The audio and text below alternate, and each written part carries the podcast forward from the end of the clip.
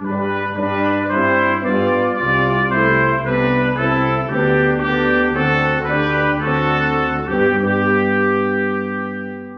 morning, good friends, and grace and peace to you. I am Reverend Beverly Edwards, the Associate Pastor for Pastoral Care of this church, and it is my great pleasure to welcome you to this service from wherever you are.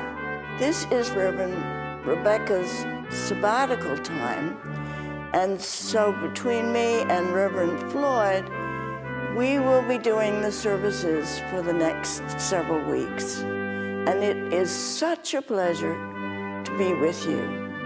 No matter who you are, or who you love, or where you come from, or what you believe, you are welcome here in the United Congregational Church of Little Compton.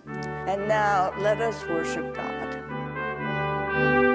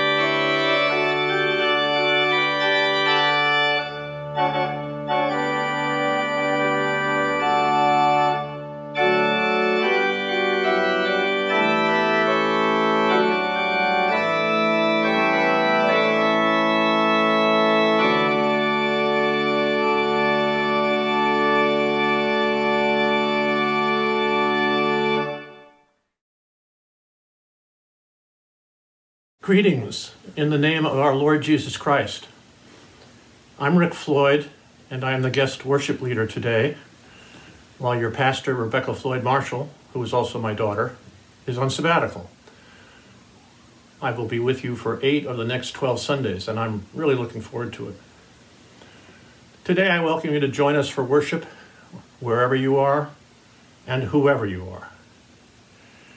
You are welcome to join us if your faith is really strong, or your faith is kind of weak, or your faith is somewhere in the middle, like most of us. No matter what you look like or who you love, wherever you are on life's journey, you are welcome here at the United Congregational Church of Little Compton, Rhode Island. We're glad you're here. Let us worship God.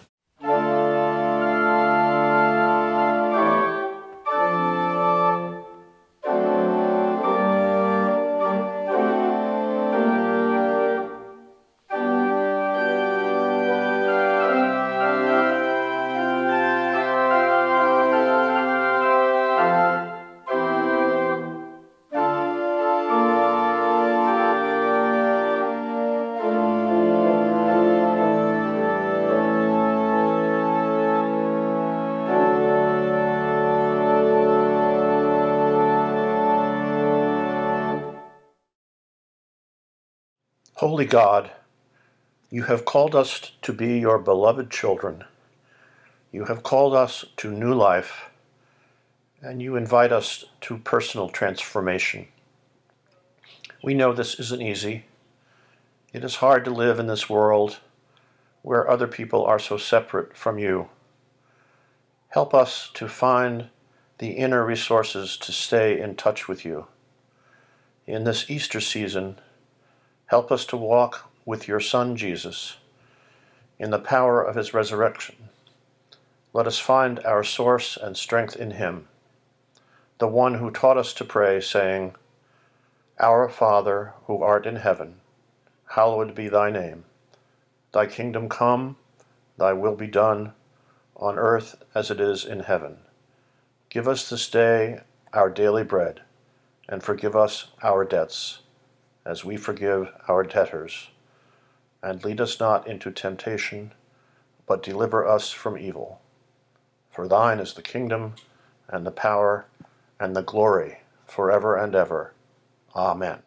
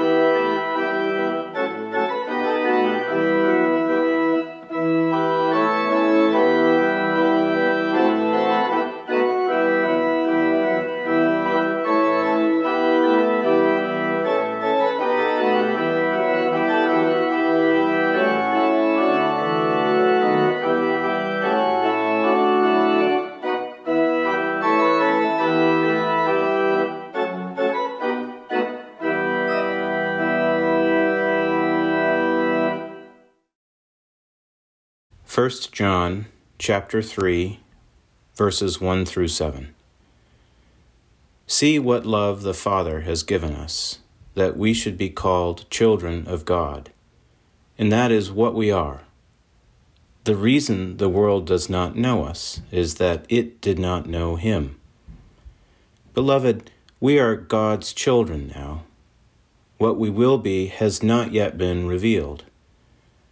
What we do know is this When he is revealed, we will be like him, for we will see him as he is.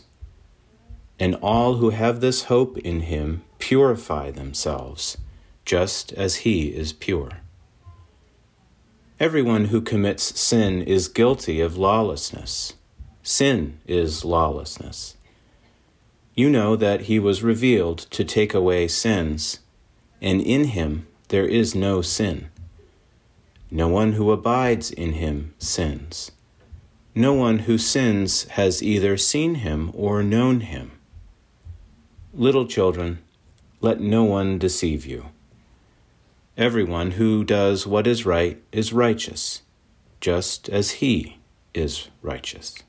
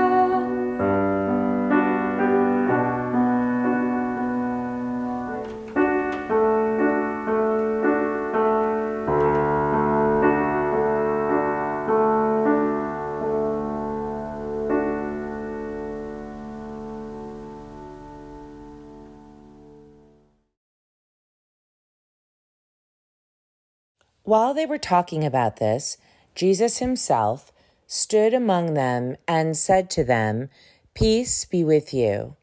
They were startled and terrified and thought that they were seeing a ghost. He said to them, Why are you frightened? And why do doubts arise in your hearts? Look at my hands and my feet.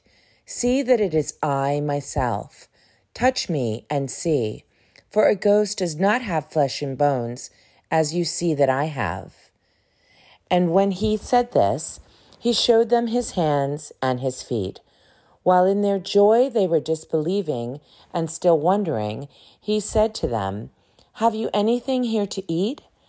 They gave him a piece of broiled fish, and he took it and ate it in their presence.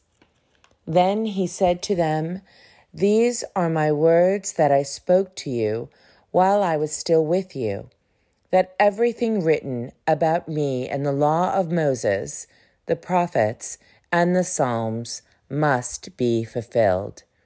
Then he opened their minds to understand the scriptures, and he said to them, Thus it is written that the Messiah is to suffer and to rise from the dead on the third day, and that repentance and forgiveness of sins is to be proclaimed in his name to all nations, beginning from Jerusalem. You are witnesses of these things. Let us pray. May the words of my mouth and the meditations of all our hearts be acceptable in your sight, O Lord, our rock and our Redeemer. Amen. It is so good to be with you once again. Those three months in 2019 when I led you in worship were such a rich and full and happy time for me. I came to know and love many of you so I was excited to accept when your deacons asked me to fill in during Rebecca's sabbatical. Sabbaticals are a wonderful thing. I had three during my long ministry, and they were all enriching, graceful times for me and my family. And they were also good times for my congregation as the lay leadership carried on running things smoothly in the absence of the pastor. I believe sabbaticals are a win win for both the pastor and the congregation, and congregations like yours that provide them are wise stewards of their ministry and their life together. On her sabbatical, Rebecca will rejuvenate and re inspire herself for the next chapter in her ministry with you. And in the meantime, you will experience your church in a new way during this transition time. For we are in a transition time. We had not yet defeated this horrible pandemic but there is hope on the horizon. You are not yet back in your beautiful sanctuary, but there is hope that you soon will be. So there is an unfinished quality to our life right now, and that is part of what I want to talk about this morning during this time of transition. The Easter season itself is a time of transition. In the days between Jesus' resurrection and his ascension, he appears here and there to the disciples, and it seems they often don't know what to make of it. So, Likewise, in our own time of transition, we have been struggling to make sense of it all, struggling with how to live during a year of pandemic that has upset, upset our lives. We have quite literally been dislocated, which is why we are not yet in our sanctuary and why I'm speaking to you remotely. My theme for today is all about transitions. We have unfinished business, and we ourselves are unfinished Christians. In the first letter of John, which we just heard, the writer says, Beloved, we are God's children now what we will be has not yet been revealed. What we do know is this when he is revealed, we will be like him, for we will see him as he is. What we will be has not yet been revealed. I like that. It speaks to the unfinished quality of our lives, but not in a scary way, for there is hope that we are in God's good hands. And so it gives us some security in the face of difficult transitions. It allows us to be open to God's new future rather than yearn fearfully for a remembered past. In John Wesley's hymn, Love Divine, All Loves Excelling, he has a line that says, Finish then thy new creation. That is what we look forward to a new creation, a transformation. We will not merely going, be going back to normal, we will be moving forward into something different, something new. It is an illusion to think that we are going to return to the way life was before, because there's no going back. The question now is, how will we live in the new? When I was with you two years ago, I shared with you that I had a catastrophic, catastrophic bicycle accident 21 years ago in which I suffered a severe traumatic injury. I recall my neurologist advising me not to compare my new self with the person I was before. You're going to be li- living a different kind of life, a new way of life. It will be your new normal. That concept of new normal has been very important advice for me. And I've lived in my new normal now for quite some time. My life and my new normal are always changing, of course, because that's what life does. It seems to me that as we return to a new way of life after the pandemic, we have a great opportunity to discern what is good about our lives and should be retained, and what is broken about our lives and should be discarded. There's a Tracy Chapman song that has a line in it that goes like this The whole world's broke, it ain't worth fixin'. It's time to start all over, make a new beginning. There's too much pain, too much suffering. Let's resolve to start all over, make a new beginning. The pandemic has exposed much of what is wrong in our country. We have seen ugly hatred that was hidden before. We have seen the wide disparity between the rich and the poor, the privileged and the disinherited. We have seen disturbing political extremism, deep racial inequality, and great divisions among us over how we should move into the future as a nation. So it is not only us who are unfinished, there is a whole lot of unfinished business to be done in our country and in our world. I once saw a bumper sticker that says, Be patient, God isn't finished with me yet. I like that. The good news is that God is still working in us and through us to bring us closer to what God would have us be. No matter what our age, God isn't finished with us yet. God loves us just as we are, but loves us too much to let us stay that way. So, how shall we move into God's new future? The second part of our text from 1 John is very reassuring to us. The writer says, What we will be has not yet been revealed, but we do know this when he is revealed, we'll be like him, for we'll see him as he is. What we know is this when he is revealed, we will be like him, for we will see him as he is. We will be like him. That's something to look forward to. To love as Jesus loves, to serve as Jesus serves, to have his compassion, His kindness. That would be something really wonderful, wouldn't it be? It will take a transformation, a new creation. One of the church fathers said, God came to be like us, that we might become like Him. and to be like Him is so we can face the future knowing that it is God's future. As Christians, we can be open to the new future, the new creation, both in us and in our world. So, this time of transformation can also be a time of reassessment and your congregation can be an instrument of transformation as God works in you and through you. One of the interesting things in the Gospels is the way the risen Christ is portrayed. In his glorified body, he appears to the disciples suddenly here, suddenly there, but he is neither an apparition or a ghost. The writers take great pains to portray him as very human. In our text for today from Luke, we see him on the beach. Jesus says to them, I'm hungry. Do you have anything to eat? That fish looks good. I'd like a bite. How much more human can you be than looking for food to enjoy? My two year old grandson Gideon really loves his food, and he has what my kids call food FOMO. Do you know what FOMO means? It's the letters for fear of missing out. Anytime someone in our house is eating something, Gideon will toddle over and inquire, What is it? Can I have some? I think of Jesus on the beach asking for a bite of fish as something like Gideon, the very human desire and appreciation for life in all its fullness. That's good news because Jesus, our Savior, doesn't just save us in some disembodied spiritual way. Jesus saves us in a fully embodied, fully human way.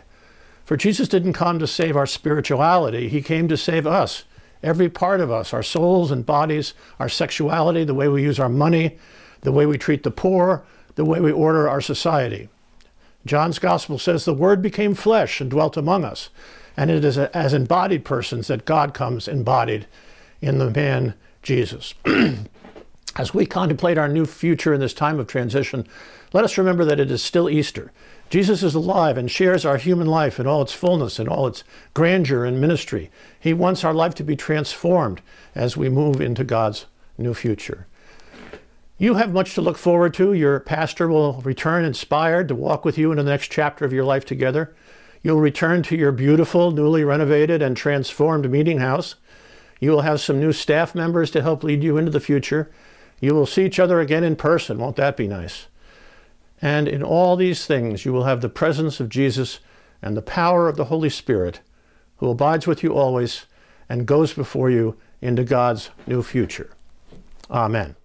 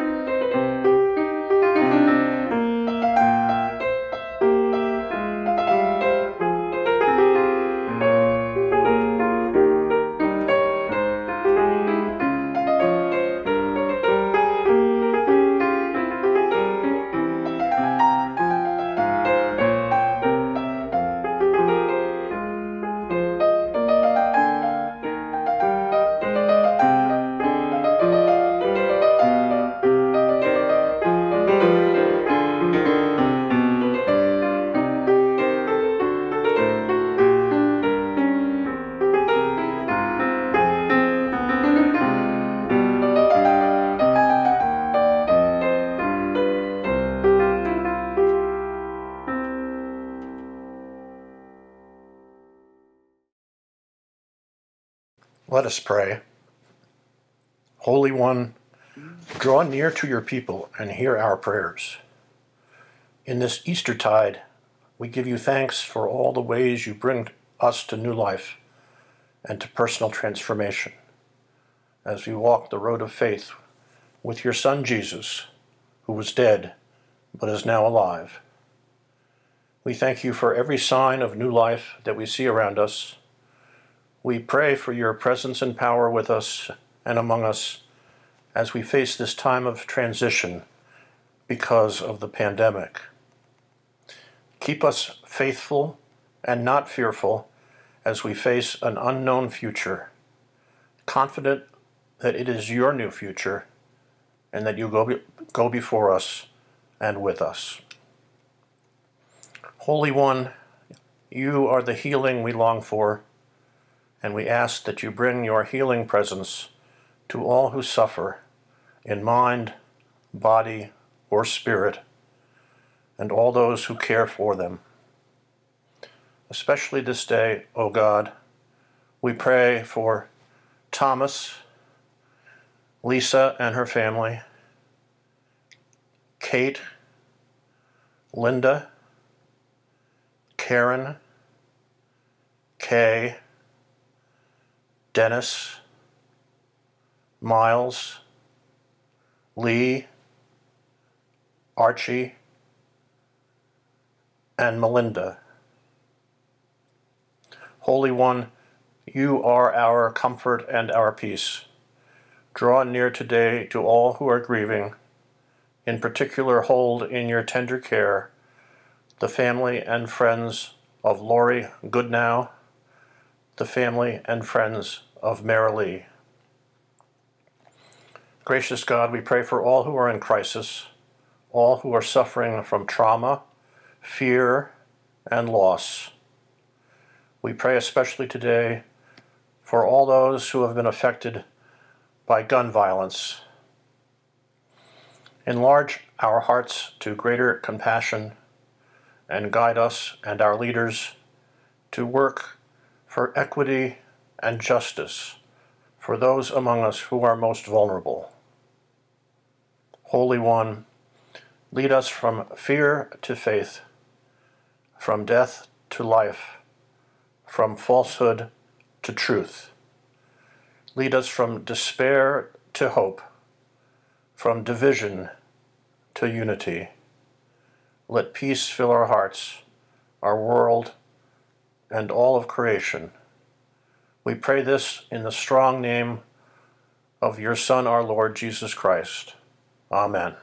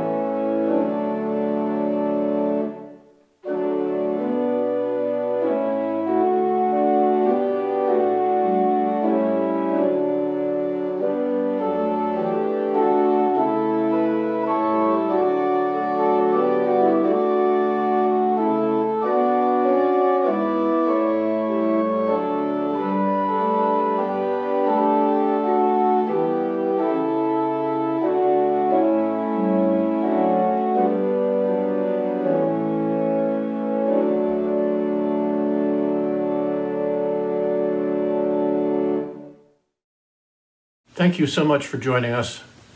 We're glad you are here. If you would like to support the ministries of this congregation, you can do so from our website. And now may the God who raised Jesus from the dead renew and transform you by his Holy Spirit. The Lord bless you and keep you. The Lord make his face to shine upon you and be gracious unto you. The Lord lift up his countenance upon you and give you peace. Amen.